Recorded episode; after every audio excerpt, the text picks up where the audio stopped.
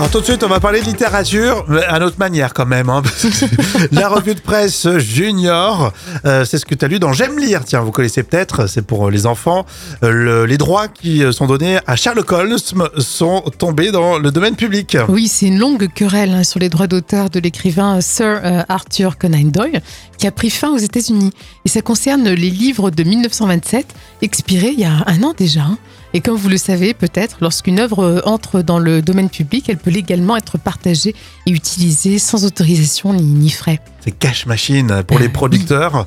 Et pourtant, les droits de, de Sherlock Holmes en, en Grande-Bretagne sont tombés dans le domaine public plus tôt, en 1980. Oui, mais euh, en fait, avant aux États-Unis, l'auteur était protégé pendant 75 ans. Et ensuite, il y a eu une loi à la fin des années 90 euh, qui a porté une extension de la durée. Et ça a retardé euh, leur euh, ouverture de, de 20 ans supplémentaires. C'est un peu normal pour les ayants droit. Oui, oui, c'est sûr. Après autant d'années, tu vas me dire, les ayants droit, Oui.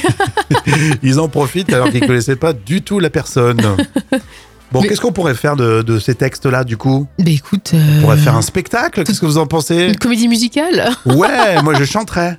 Ah oui, oui, mon Dieu, quelle horreur. C'est Broadway ici tous les jours. Vous êtes les bienvenus. Si vous voulez en savoir plus, allez lire J'aime lire justement euh, le magazine des enfants.